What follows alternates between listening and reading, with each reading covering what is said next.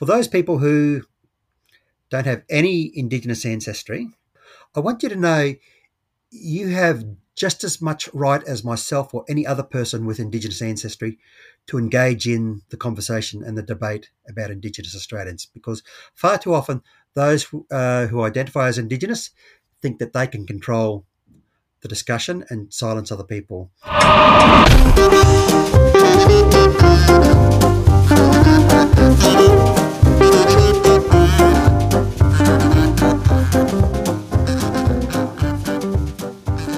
Welcome to the Political Animals. I'm your host, Jonathan Cole. I'm Assistant Director at the Centre for Public and Contextual Theology at Charles Sturt University, and I work on the area of political theology, the intersection of religion and politics.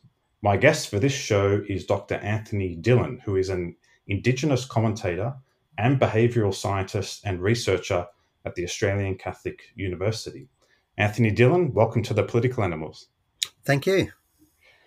Now, Anthony, we are going to dive straight into the morass of Indigenous affairs, one of the most complex, vexed, fraught, perilous subject matters in, in Australian policy and social life. And I want to begin with your own words. Uh, Anthony, for the benefit of listeners, has a fantastic website. I'll link it in the show notes. Uh, amongst other things, he writes uh, really probing blogs, and I want to read just the first paragraph from a recent blog called "Stop Pussy." Puss, sorry, I want to read from a recent blog called "Stop Pussyfooting Around," where Indigenous children are concerned, and this is the intro. For many years, I have been challenging the war cry of blacktivists and their supporters who promote the myth that Indigenous Australians are the victims of endless racism. We are told that coon cheese is racist, the anthem is racist, and Australia Day is racist. We are told that racism is the cause of high incarceration rates and are fed the poisonous myth that Indigenous people in custody are more likely to die than non Indigenous people in custody. The obsession of assumed racism is the perfect distraction from addressing the real problems facing Indigenous people like community violence and child abuse in all its various forms. Anthony, that is a very hard hitting intro to a blog. Uh, could you please expand and elaborate a little bit on these themes you've raised there? Yeah, sure. Um, I just feel there's some really important issues, and many other Australians agree with me when I, I meet with people. Most reasonable, reasonably minded Australians want Aboriginal people to live a life similar to you and I. Um, you know, in that it's safe. We know where our next meal's coming from. We have some purpose. You know, it could be a job, uh, learning, whatever. And there are far too many Aboriginal people that don't have those sorts of opportunities. And yet, the narrative, what we see um, spoken by Indigenous leaders, blacktivists, black academics, seems to be about culture and the white man's keeping us down and that sort of nonsense. so, and you know, the examples you just gave, Coon Cheese Australia Day and that sort of thing. Well, let's get adults into jobs, kids into school, and once we take care of that, then if you want to protest about Australia Day and Coon Cheese, go for it. But let's get the priorities right. Okay, so your main concern is one of priorities. Does that does that mean? And I'd just like to push you a little bit on this to draw out your thinking. Do I take it then that you do accept that racism is a problem and for Indigenous people? It's just that it's not the priority because obviously uh, removing racism doesn't feed people and address their basic social disadvantage.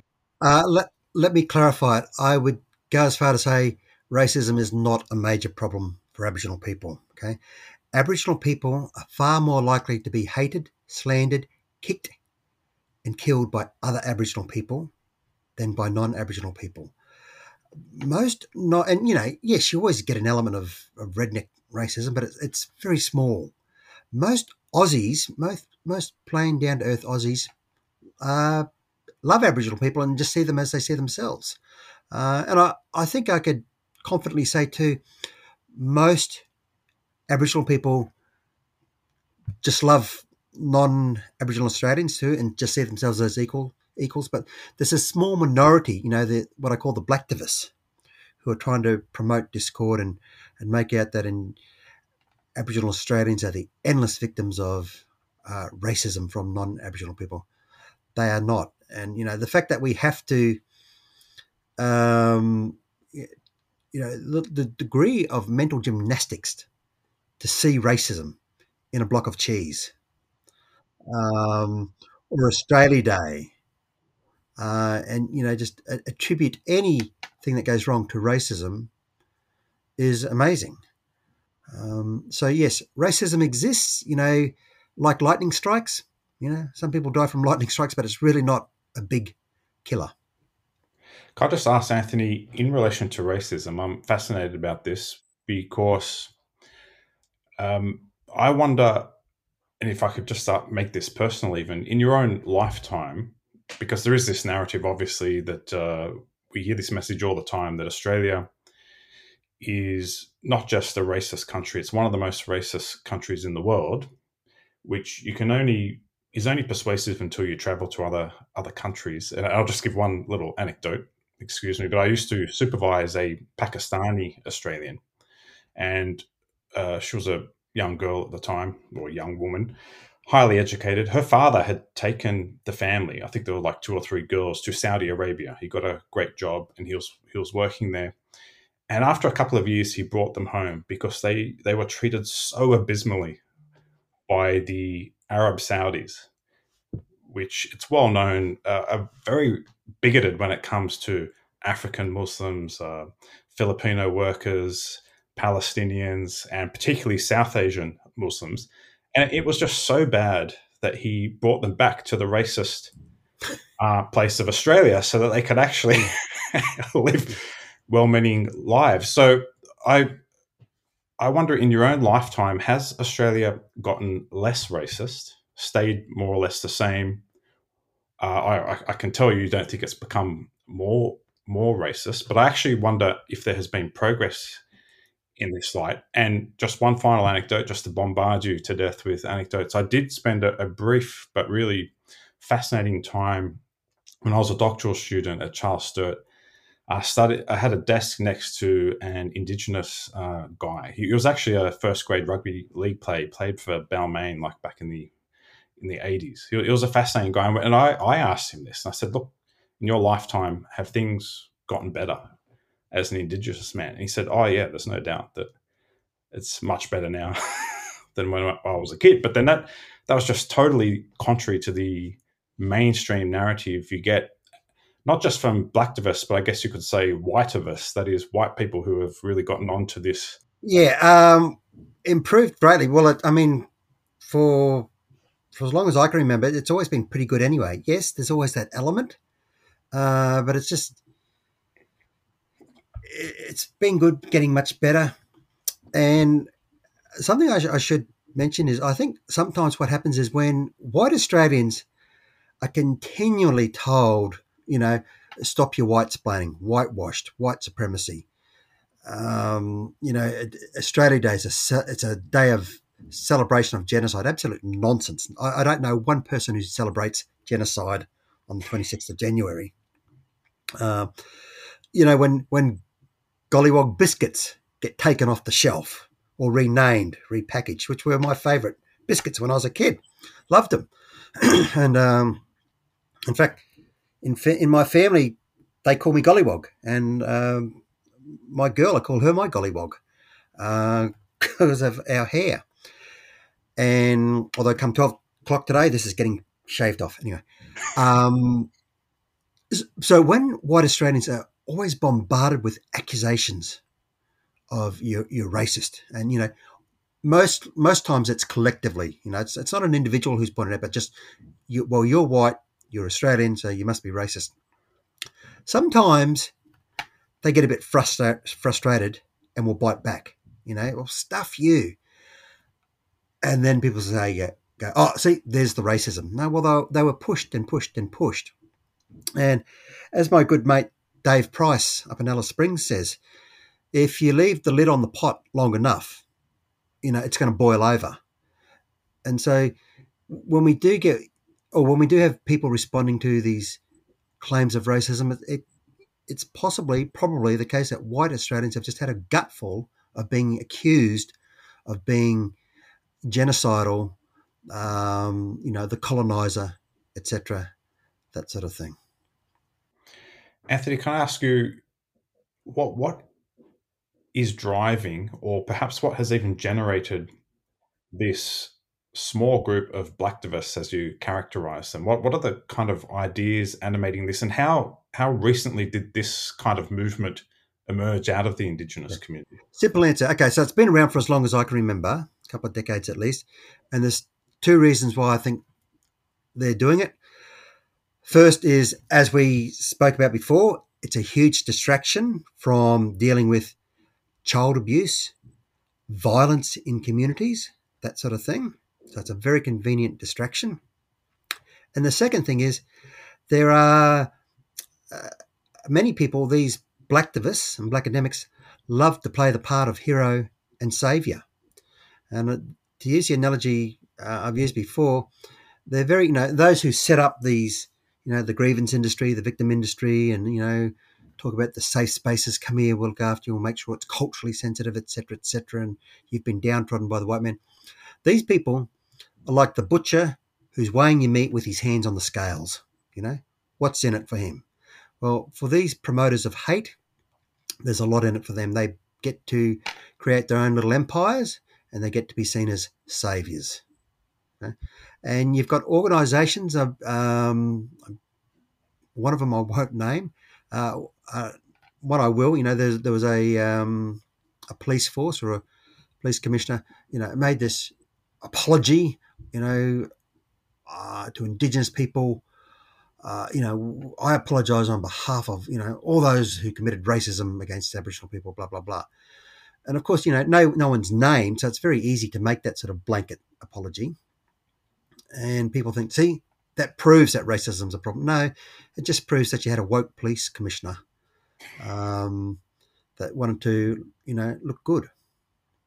So again, again, let me just say it because my critics are out there are going to say Anthony says racism doesn't exist. No, it exists, but it's it's a very small problem for Aboriginal people. And Anthony, just finishing off one other thing that was raised in that that excerpt that I I read out of your blog, the issue of Indigenous deaths in custody, in custody, which has gotten a lot of attention recently in the media. Uh, from what I understand from your argument and, and other argument, counter arguments I've heard, the, the whole debate is more nuanced than the, the mainstream headline of, you know, look at this outrageous, disproportionate number of Aboriginals dying in custody. But of course, there is a massively disproportionate number of Indigenous people incarcerated, which in itself is a, a really pressing problem. But if you take that into consideration, they actually, and tell me if I've got this right, Aboriginals are dying at a lower rate than non Indigenous based on how many of them are in prison. Do I have that right? Yeah, absolutely. So, so let me summarise it. Um, an Aboriginal person is more likely to die in custody than a non Aboriginal person. But once in custody, an Aboriginal person is less likely to die than a non Aboriginal person. So, yes, because of the disproportionately large numbers, You've got, um, you know, they make up close to 30% of the jail population, which is a shocking statistic. Nobody's denying that. But when you have a lot in custody, you know, don't be surprised that, you know, a lot of the deaths are Indigenous people. Uh, so just the fact that there's more of them there in custody means you're going to have more of them die there in custody. And you get, you know, when it gets pointed out that they are less likely to die, well, then you get some idiot blacktivist who says, well, no one should die in custody at all. Well, nonsense. People die. You know, you can't prevent deaths. Um, to use another analogy, I'm more likely to die in Australia than I am in any other country. Now, that's not because Australia is a dangerous country, or I'm more likely to die in New South Wales than I am in any other state. Not because New South Wales is a dangerous state to me, but I spend 90% of my time in New South Wales. So when my time's up, I'm more likely to be in New South Wales. You know, um, but you know, New South Wales is not a risk to me. Just like for Indigenous people, once they are in custody, they are no more likely. In fact, less likely to die than a non-indigenous person in custody. But you know the statistic just keeps get, getting trotted out that they're more likely to die, and that gets interpreted as um, custody is a death sentence for Indigenous people. You know, when you got people like Lydia Thorpe, you know, with her crocodile tears, uh, pretending to be so distraught over a death in custody, we don't see the same emotional response when a an Aboriginal woman is found dead in a wheelie bin. Um, but if, if it's in custody, well, then out come the crocodile tears and this narrative of racist Australia.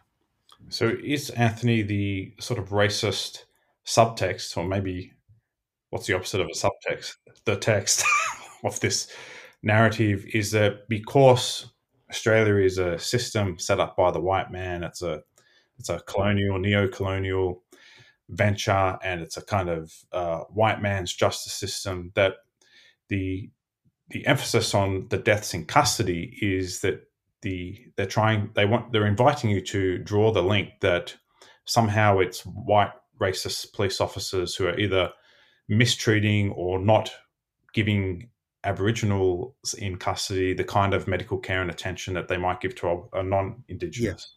Yeah. And look, just on that point, after a death, I mean, uh, hindsight bias is marvelous. Um, you know, people seem to have 2020 vision after the event. And for every death, whether it be black or white, you can always look back and say, well, could have done this, should have done that. Um, and, you know, as a frontline worker myself in the psychology profession, um, you know, it's in the back of my mind, but well, you know, it, there's a little fear, um, and it hasn't become, you know, it's not deaths in in psychology settings isn't uh, hasn't become politicized. It may one day, but it's always in the back of my mind. After I've spoken with someone, assessed them, and they seem fine to me, there's always that small chance that they could go off and do something dangerous, stupid, take their lives. And then if you get a smart lawyer acting on behalf of a grieving family, there'll be accusations of, well, Anthony, you should have done this, you could have done that, you know, the signs were apparent, blah, blah, blah um, you know, absolute nonsense. And that's what happens with deaths in custody. You know, you know for each death, uh, for most times, okay, and I, you know, there is a margin where um, perhaps something could have been done better, but for most times, um, I think these services bend over backwards to look after the Indigenous people. Hence, why once in custody, an Indigenous person is less likely to die than a non-Indigenous person in custody. So, you know, the stats speak for themselves. Where's the racism in the stats? Yeah, yeah. You yeah. know, you know, look at stats and numbers. They're they're numbers. They don't have colour. You know, they're not. They are, stats, stats are colourblind, aren't they? Um, just before we leave that and move on to another issue, Anthony, um, I'm just curious. Do you do you have a any idea, theory, knowledge, or explanation? I guess is the word I'm really grasping for here for to explain that that truly shocking stat that I think you said 30% of our prison population are indigenous. And I, you'll correct me if I'm wrong, but I, I thought the total percentage of indigenous Australia or the total percentage of the indigenous population of Australia was something like two, three percent. So that is an yeah. extraordinary disproportion. Do you have any idea uh, how do we absolutely? Yeah, absolutely. And you know, let's not be careful to conflate that statistic with death rates um, or deaths in custody. Look, a few things. Um, you know, first of all, well, first of all, let's acknowledge that there are many, many Indigenous Australians that are never going to come into trouble with the law because they're just ordinary citizens. Um, so, what are the factors? Certainly, education and poverty are big factors. You know, if you live in poverty, you're more likely to get into trouble. Um, you know, if you're in a community, town, where there's very little to do. If you have, you know, if you had, you know, a thousand non-indigenous people there with nothing to do, you're going to have big problems. You're going to have criminal activity. Okay, um, so you know that's a, a driver. Poverty. W- one of the other things is representation. You know, again, um, poverty plays a part here. Uh, if you are in, in trouble with the law, you want to be able to have good representation. Are these people getting good representation? I don't know. Uh, I would suspect if you're poorer, you're probably not getting the best legal representation. Then there's the other thing which we don't like to talk about, and we you know we see this particularly in the juvenile detention centres, and I've written about this before. Uh, that one over in Western Australia, where the kids talk about how they're safer in in detention.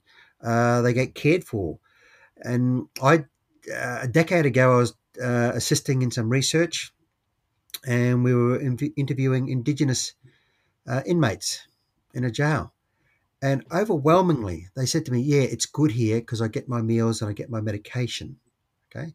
So that's not me saying, you know, that's not Anthony saying it's good for Indigenous people to be in custody. No, I'm just saying that Indigenous people do highlight that they, they do have some benefits there. And there was a, um, an article about this in uh, a Western Australian newspaper just on the weekend, you know, saying a similar thing. Um, so, you know, the fact that for some of them, and in fact, there was a an article on the ABC uh, a few years ago, and I'm happy to say for the record too, you know, ABC, as bad as what they have been, do um, bring to the public's attention stories on, on on Indigenous issues, both the good, the bad, and the ugly. So, good on them for that. But this story on the ABC a few years ago spoke about how Indigenous women were committing crimes to get locked up in prison to get away from their partners. Okay. So there's that element of it too. And to a degree, it becomes normalized. We hear that term rite of passage. Um, and so we certainly want to discourage that. So, you know, there's a few different layers to this, but, uh, you know, to use the blanket statement, oh, oh it's racism that's driving this, um, you know, that, you know, that would account for, you know, 0.1 of 0.1%, maybe, you know, something ridiculously low. So again, if we can get kids into school, uh, adults working or engaging in something productive, you'll see those prison rates decline greatly. And while we're on the topic of racism, Anthony, let's bring in Bill Leak and his infamous cartoon. Bill Leak, of course, the late Bill Leak was a well, this is my personal opinion. I thought he was a fantastic cartoonist at the Australian, known for his hard hitting, provocative political cartoons. And he wrote one in particular. I know you've written on this, Anthony. Multiple times. And I, and I believe you knew Bill, Bill personally. Yeah. Um, and just for those who didn't see it or don't have the image to hand, um, it was a cartoon published in The Australian in 2016 4th of August. 4th of August. And it portrays an Indigenous police officer who is holding a young, probably teenage Indigenous boy by the scruff of his neck. And he's talking to the boy's father, who's looking down at the kid uh, with his hand in his one hand in his pocket and a, a beer can in the other. And the cop says to the father, You'll have to sit down and talk to your son about personal responsibility. And then the father says, Yeah, righto, what's his name then? Now, this to just created the mother of all furors and house of racism. I believe the Australian Human Rights Commission even launched an inquiry or an investigation. I think it was the then Race Discrimination Commissioner Tim Soutphommasane who was leading the, the charge there. So, two two questions just to introduce this part of the conversation, Anthony. Uh, what I'm, I'm interested as an Indigenous man, what was your immediate reaction when you saw the cartoon before all of the hoopla? And and what do you think of the whole controversy around it? Uh, uh, interesting. I just had an, an immediate reaction when you said the Indigenous policeman because not many people noticed that. They all focused on the Indigenous father and the Indigenous boy. No one spoke about the Indigenous policeman. Uh, so anyway, look, uh, and what happens, you know, these things so often, all it takes is just one person to shout racism. Um, and I've, I've joked with a friend, if I just take a little detour here, um, it's funny at the moment, you know, back in the days when we used to fly, which we'll be doing soon, when a plane would land, the pilot wouldn't do a an acknowledgement of country. Okay, that doesn't happen. Now, all it's going to take is for one person to say, I think it's terribly offensive that, you know, when these planes come into the airport, that there's not an acknowledgement of country, and you you know you could you could pay some old Indigenous fellow and call him an elder and get him to say that he's deeply offended about it, and it'll catch on like a wildfire. So what happens? It just takes one person to say, "Oh, that cartoon's racist," and then they all jump on the bandwagon, and you know they get excited. Uh, for them, it's a mental masturbation. They love it. Um, so what happened? Okay, here's the context. Um, every night, I, I, read the Australian newspaper at twelve o'clock when it's released, and if there's an interesting story or cartoon, I send it out to my network of about uh, twenty or thirty people, and you know just say, "Oh, look, you know this is interesting," and I'll comment about it.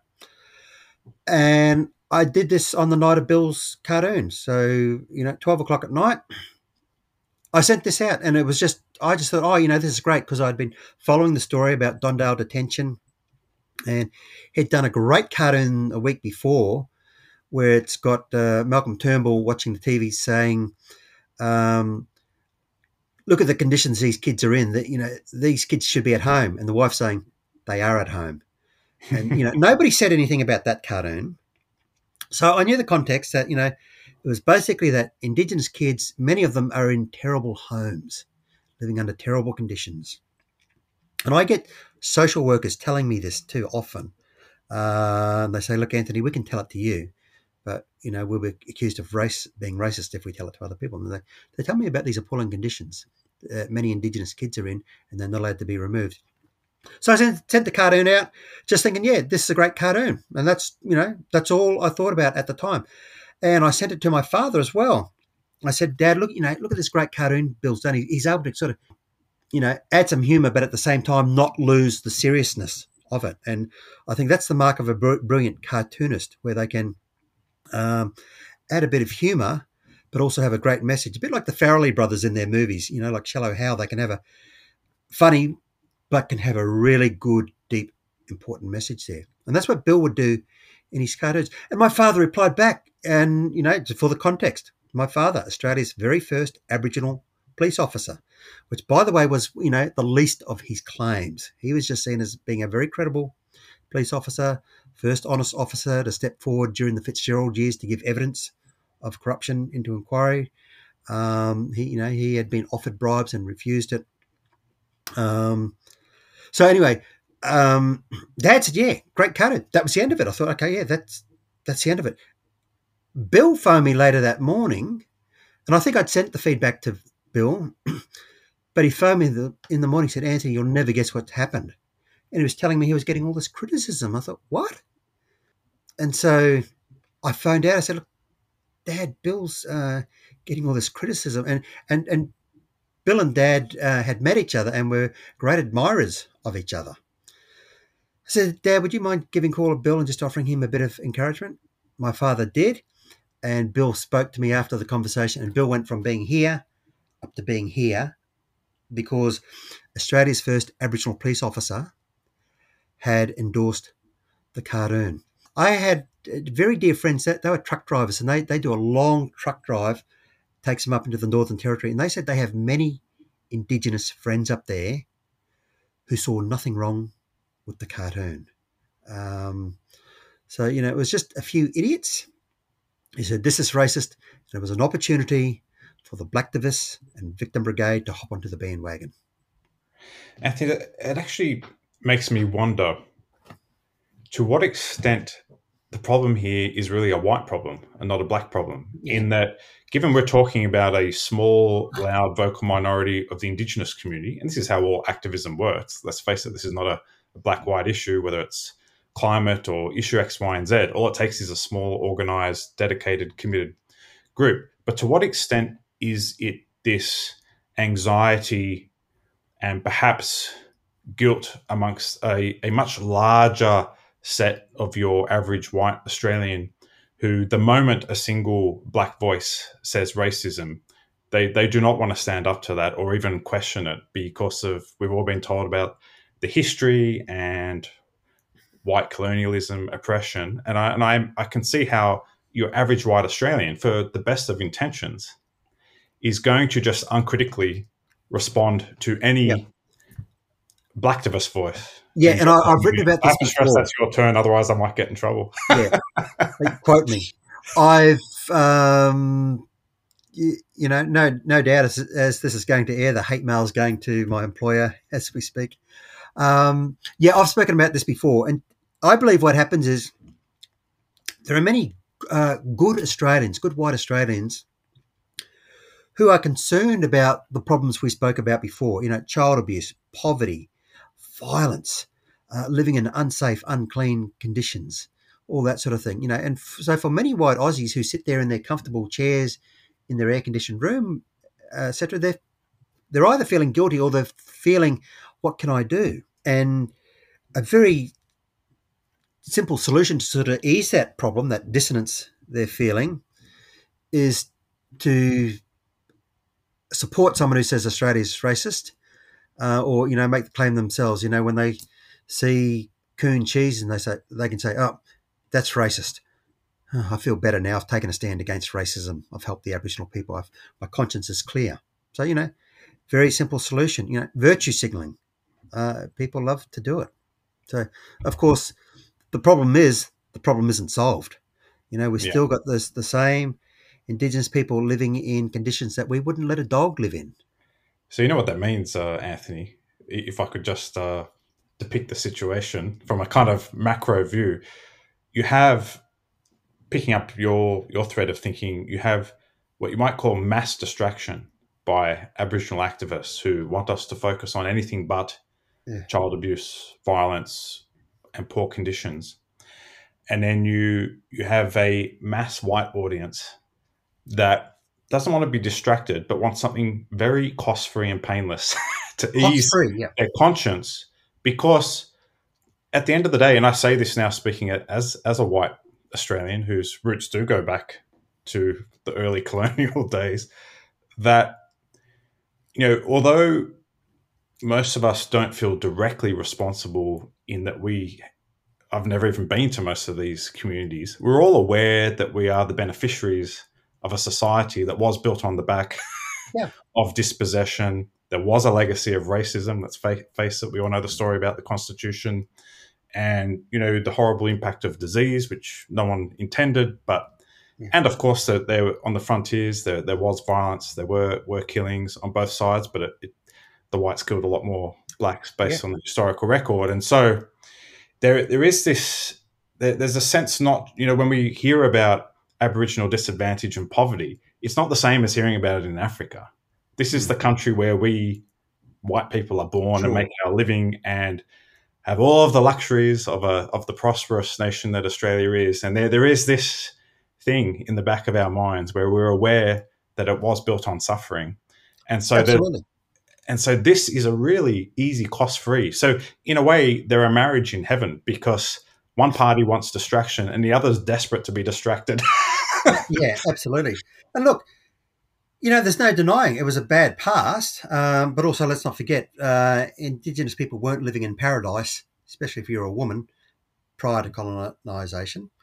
Um, and so bad things happen, but as many, many Indigenous people have proven, we are never, ever victims of our past, but only ever victims of our view of the past. So, you know, we're not trying to change the past, but we cannot keep saying, well, every time something goes wrong, it's because of colonisation. That's absolute nonsense. Uh, now, just while I think of it, to to show you, demonstrate how caring and generous white Australians are towards um, Indigenous people, I had a fellow make contact with me uh, a couple of months ago, and we had a conversation. Really good bloke. He lives down um, south.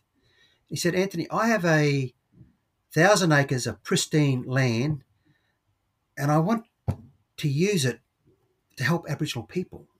And I, can you help me? I said, well, look, mate, I'm really dumb when it comes to these things, but I'll uh, I'll ask who I can. Um, and so I've, I've made some inquiries, and you know, it, it obviously you know some sort of investment would be need would need to be made in terms of infrastructure and that. But the point is, he says, I've got some land and I'm happy for it to be used, Anthony. I'm happy for you to give guidance on how it can be used for Aboriginal people. Um, so, you know, I thought, what a beautiful, generous offer, this non Indigenous fella.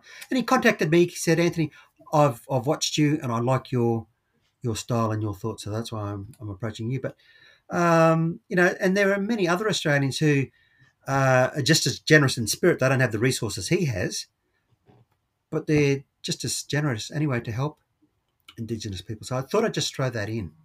Yeah, that's that's great to inject that into the conversation. And if I can do the same, when you mentioned there, Anthony, that Indigenous, the Indigenous people of Australia, contrary to some views, weren't living in some utopian paradise prior to the evil white man arriving. And that, of course, brings us to Bruce Pascoe and the book Dark Emu. I hope you enjoyed that segue. The, the basic thesis of this book, of course, is that contrary to a long-standing scholarly consensus, Aboriginal people were there. not there it is, were not living actually a hunter-gatherer lifestyle or type of um, uh, social organization. They were, contrary to everything we thought we, we knew, and contrary to what most Aboriginal people thought about their own history, they were living a sedentary agricultural lifestyle in a sophisticated um, civilization. And of course,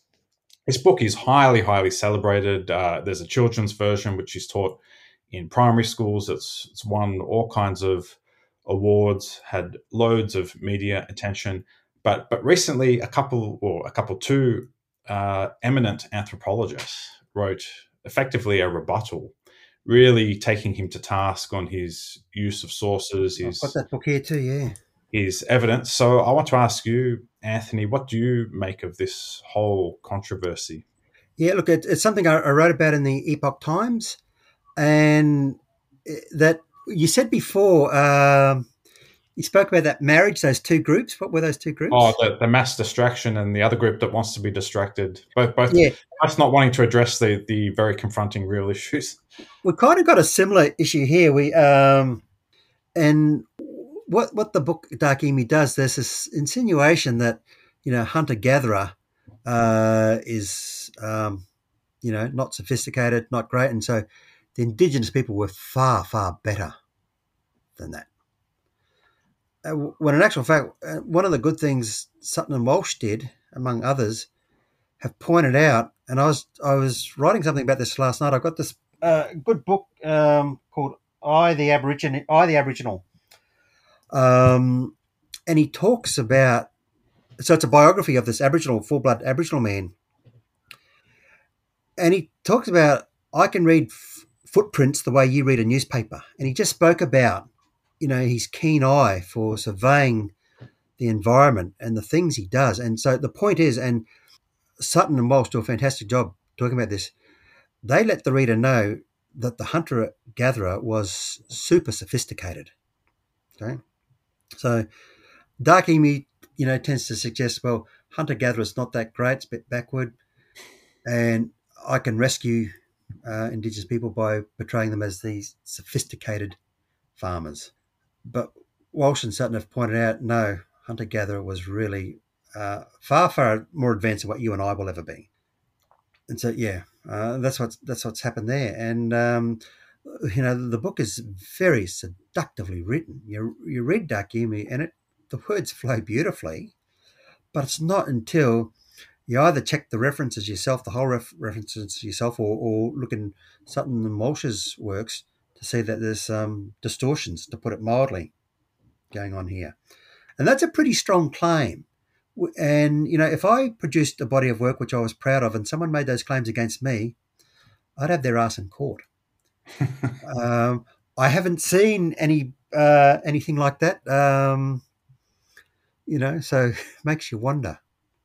And again, I can see how the embrace of this book the kind of uncritical embrace of the book mm. again feeds into the this theme we've been talking pointing to about white australia and how white australia yeah. is a really necessary part of some of the distortions on the indigenous question that we have because again i can see how this is part of what, what you might call a desperation for atonement and yeah, so absolutely but again to your point i mean is it atonement or is it a, is it even a very subtle form of racism to think that oh you know what we feel better about indigenous australians if we if we can say they were more sophisticated rather Yeah. than being primitive. Given notwithstanding what you said about we've got a mis- misguided notion of what primitive is, and on that point, I would just note that you know this primitive hunter gatherer life, lifestyle did allow indigenous people to thrive in this continent for tens of thousands of years. So it couldn't have been too bad. And the sophisticated white man, when he arrived, almost starved to death within, within the first month. So, Yeah. what are we talking about when it comes to sophistication? Um, if I can just quote from the book I the Aboriginal by Wajiri Wajiri, that's his name, Aboriginal name, written in 1962. He said, Today, I read the ground as other people read newspapers and books. The footprints by my family are as familiar to me as their faces. Where I now live, I know at least 50 people by the track they leave on the ground. I mean, that's a, a super intelligence.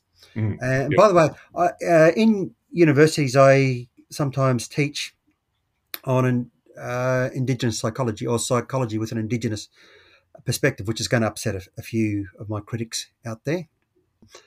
And I sometimes talk about intelligence, and I talk about how intelligence uh, is always intelligence always needs a context. Um, so a person isn't intelligent; they're always intelligent within a certain environment. Um, and I say, well, if you look at the environment of the traditional Aboriginal people, the conditions they lived under, they are uh, traditionally they were the most intelligent people in the world because you know the the intelligence they needed in order to do what they did, just as you know I just read, just shows their super intelligence.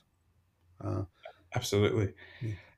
The other, the other thing, Bruce Pascoe, the other avenue of controversy and discussion, discussion Bruce Pascoe opens up is this question of Aboriginal identity, which I've got to say I find, from an intellectual perspective, the most, in some ways, the most fascinating aspect of this whole mosaic. Now, there have been some members of the Indigenous community have challenged his Aboriginality or indigeneity. I'm not even sure what the what the best language is um, here. Now, I think all listeners will, will be aware that Indigenous identity is very complex because, and, and it really is a spectrum. On the one hand, you've got people living in Arnhem Land who speak English as a second language, and whilst they they've they've adopted many Western ways, they still have a lot of the culture that would have pre-existed um, settlement. And then you have lots of Indigenous living in urban centres. In fact, I think the majority of Indigenous Australians live in big cities like the rest of Australia. But there are people. Um, there's this strange situation. I say it's strange because it's. I, I'm struggling to think of parallels in any other cultural context where someone who has a sort of modest, shall we say, amount of Aboriginal DNA Yeah. doesn't claim an Aboriginal heritage, but embraces a completely Aboriginal identity. And some of the leading activists seem to be people whom you might not actually know just from looking at them were mm. Indigenous. Now, the interesting thing, and I want to bring in a personal story here, is, Yeah. and you don't know this, Anthony, and I guess listeners won't know, but I'm actually 20% Jewish, which was no surprise to me. But I've, I've had my DNA done. I knew I had a Jewish ancestor that migrated to Sydney in the early 1900s from Crimea. But of course, you know, I've got an English surname. And, and actually, that's more uh, than my English DNA. Scottish is my my my highest. Now, of course, that's enough DNA for me to feel some connection to the Jewish people, but I'm not Jewish by religion. Mm. I've never walked the day a day in my life in the shoes of a Jewish person. I've never confronted anti-Semitism. I don't really. Ha- I have no connection to any real Jewish community, and so it would probably be preposterous for me, and maybe regarded as offensive for me to claim Yeah. Jewish identity. So why what is it about indigenous identity? And can you help Well- us understand how this works that Sure. people, for example, can discover an indigenous heritage in adult life and then become indigenous? Like um, we we spoke the other. We had a brief conversation the other day, and we agreed that there are some things we just can't talk about. Uh, you know, Is in a this like and then, yeah, this is kind of getting onto one of those. So I'm going to um, take the easy way out and, and just say, look, person can identify how however they want to. You know, if they if they have one of their great great great grandparents was Aboriginal, and the rest were non-Aboriginal, and they want to be Aboriginal, that's fine. Let them do it. I would just two important things. Don't be surprised if someone asks you why are you identifying that way, and there's nothing wrong with that. And I think people have a right to say, you know, how come you're identifying like that? It's not a sign of racism. Uh, they're just curious. Okay. And the second thing I would say, is, and I realize I'm, I'm not answering your question directly because I'm trying to avoid that trouble we spoke about the other day. But I would also add for those people who don't have any Indigenous ancestry, I want you to know you have just as much right as myself or any other person with Indigenous ancestry to engage in the conversation and the debate about Indigenous Australians because far too often those uh, who identify as Indigenous think that they can control the discussion and silence other people and say, well, you know, you wouldn't know, you're only white splaining, etc., etc. No. Um, when it comes to identity and anything related to Indigenous people, non Indigenous people have just as much right to have, uh, you know, engage in the discussion. A couple of my good friends, um, I've got a mate in Western Australia. Uh, I've got a couple of mates in Western Australia, Dave Price that I mentioned. Many of their descendants and family are Indigenous, uh, even though they're not Indigenous themselves. Are they to be excluded? Absolutely not. Um, so yeah, you know, everyone has the right, and it's it's interesting. You know, when people say, "Oh well," with Indigenous identity, it's you know it should only be discussed by Indigenous people. It's got nothing to do with non-Indigenous people. That's a absolute nonsense because here in Australia, when we decide who is Indigenous and who's not, uh, who's Indigenous, we're automatically deciding who's not Indigenous as well. Um, so, you know, everyone has a right to talk about identity and also Indigenous matters. Just like uh, Indigenous Australians, you know, whether they be full blood, and there's nothing wrong, there's nothing offensive about that term at all. Um, my friend, my sister, I, I, can rightly call her my sister, Bess Price, uh, full blood Aboriginal Australian, is proud of that term, full blood. It's not racist at all. But my point is, you know, whether it be a full blood Indigenous Australian or some of these, you know, lighter skinned ones which you mentioned earlier, they all have a right to talk about issues that have nothing to do with Indigenous people. Okay. So no, you know, if there's a you know if there's a small community, small town where there's no Indigenous people, we would never say, oh, an outsider Indigenous person doesn't have a right to have an opinion. Yes, they do. Okay. Indigenous people have a right to talk about non-Indigenous issues, and non-Indigenous people have a right to talk about Indigenous issues. Does that make sense? Sure does. I would I would even go further than that, Anthony, and say that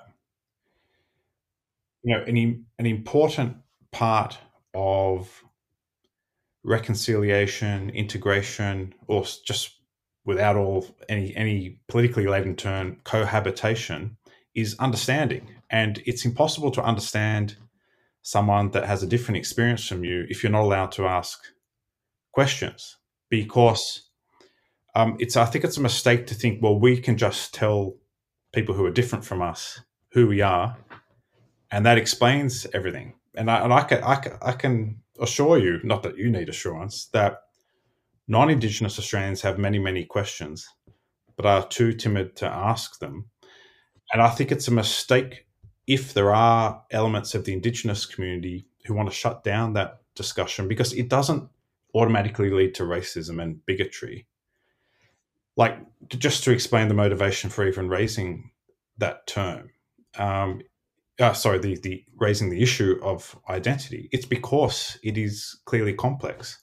And because it's complex, as a, an intellectual scholar, I find it fascinating because it it's it's unique in that there is something powerful and intriguing and mysterious about Aboriginal identity that makes it more complex than other identities. And I want to understand it, not because I have a problem with it. And like you, if if you're 0.03 percent indigenous and you want to and you identify as indigenous, I, that, I've got no problem with that. And not only no mm. problem, I have no right, in my view, to interfere with that. People get to determine their own identity. It's yeah. a personal thing.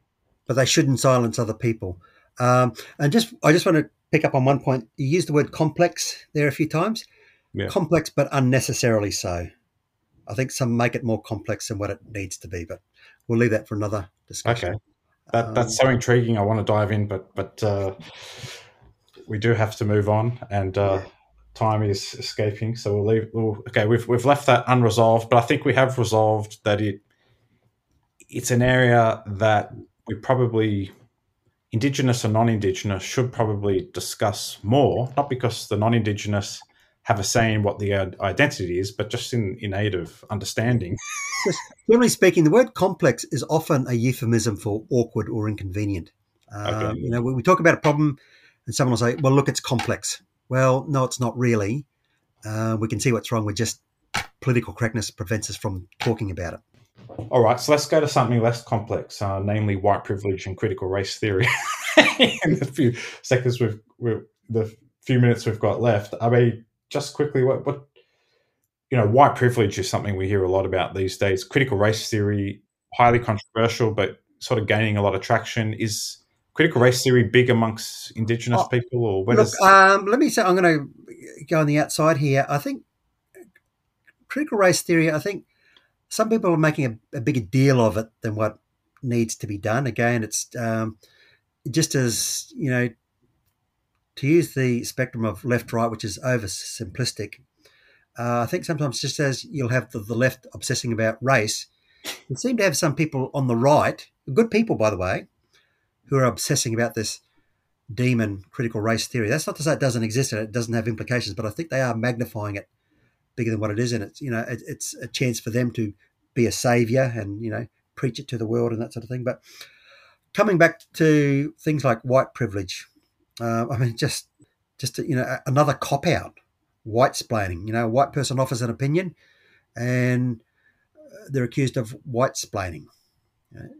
Um, you know, white supremacy. It's just an attempt again to to um, silence other people, and uh, you know, you, you put people into these camps, uh, and it's you know, it doesn't help anyone. Um, so you know, it's basically identity politics. Um, and I, I saw a, a good quote on this the other day. If I can just get this out. Um, okay, this is okay. People are getting very good at as, assigning a tribal identity to someone, as if that's a skill. That's not a skill. That's lazy thinking. That's cheap, but it's what the social media does. Okay, and that's by Professor Alan Davison um, out at UTS. And so, you know, white splaining in those terms are, are basically just identity politics. It's cheap. Did that make sense? Sure did. Yeah. Got nothing to add to that. You you you just preach to the choir, but there's nothing wrong with preaching to the choir. Yeah. Ministers do it every Sunday. And let's hope too that this uh, broadcast doesn't just go to the choir. We want it to go to everyone. So Indeed, we'll we'll do our best. Uh, just uh, can I finish here, Anthony? Um, Yeah. You know, when I reflect back on my childhood in the '80s, you know, I remember. You know, we all dressed up as convicts. There was a really kind of positive, celebratory view of, um, you know, the first. Spend, I remember spending an inordinate amount of time on the first fleet and the names of the ships and the this to that. And you know, to be honest, the what the Aboriginal story was kind of either absent or it was didgeridoos, boomerangs, dingoes, and kangaroos. It was this light-hearted sort of uh, rainbow serpent.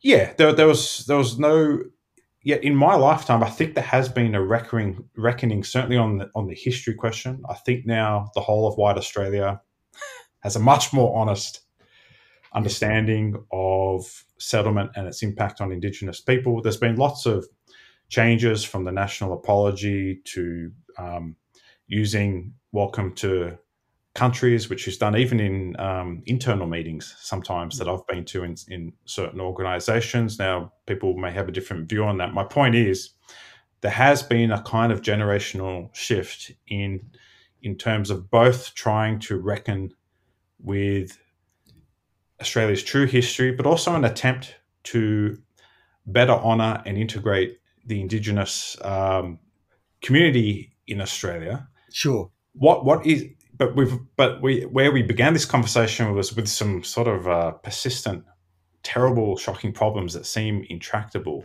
What what is what is still to be done, and what, what and what can be done? That's where I want. If I can, if I can just interrupt, because as you know, I've got to wind this up.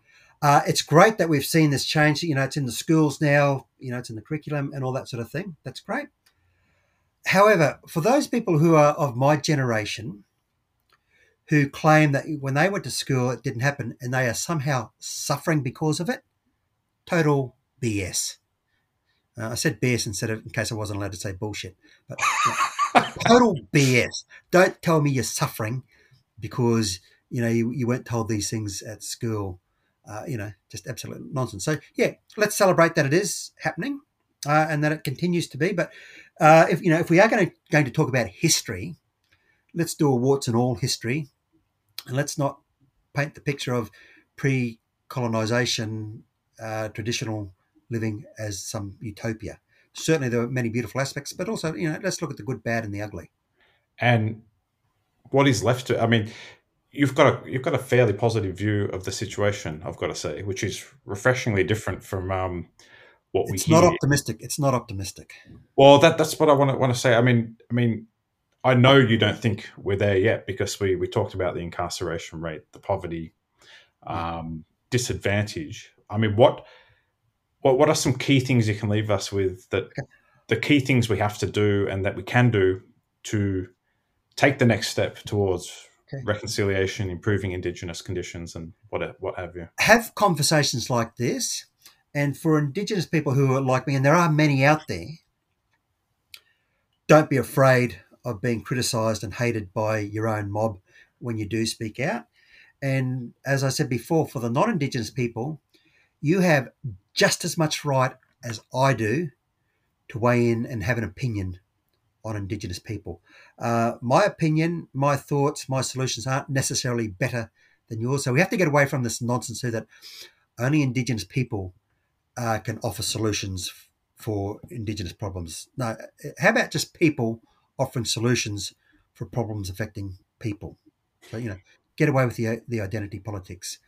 As a non Indigenous person, you have every right um, to express your opinion. My mother has the same rights as my father to have an opinion about, you know, when I was a kid, what I should do, and even now as an adult. Anthony, I think that's a great note to finish on. I, I really appreciate your your fresh uh, voice, your perspective, your your courage in uh, speaking out on, let's face it, difficult issues. And it's been a real pleasure to get to know you and to have this conversation with you. Yeah, it's been great chatting with you.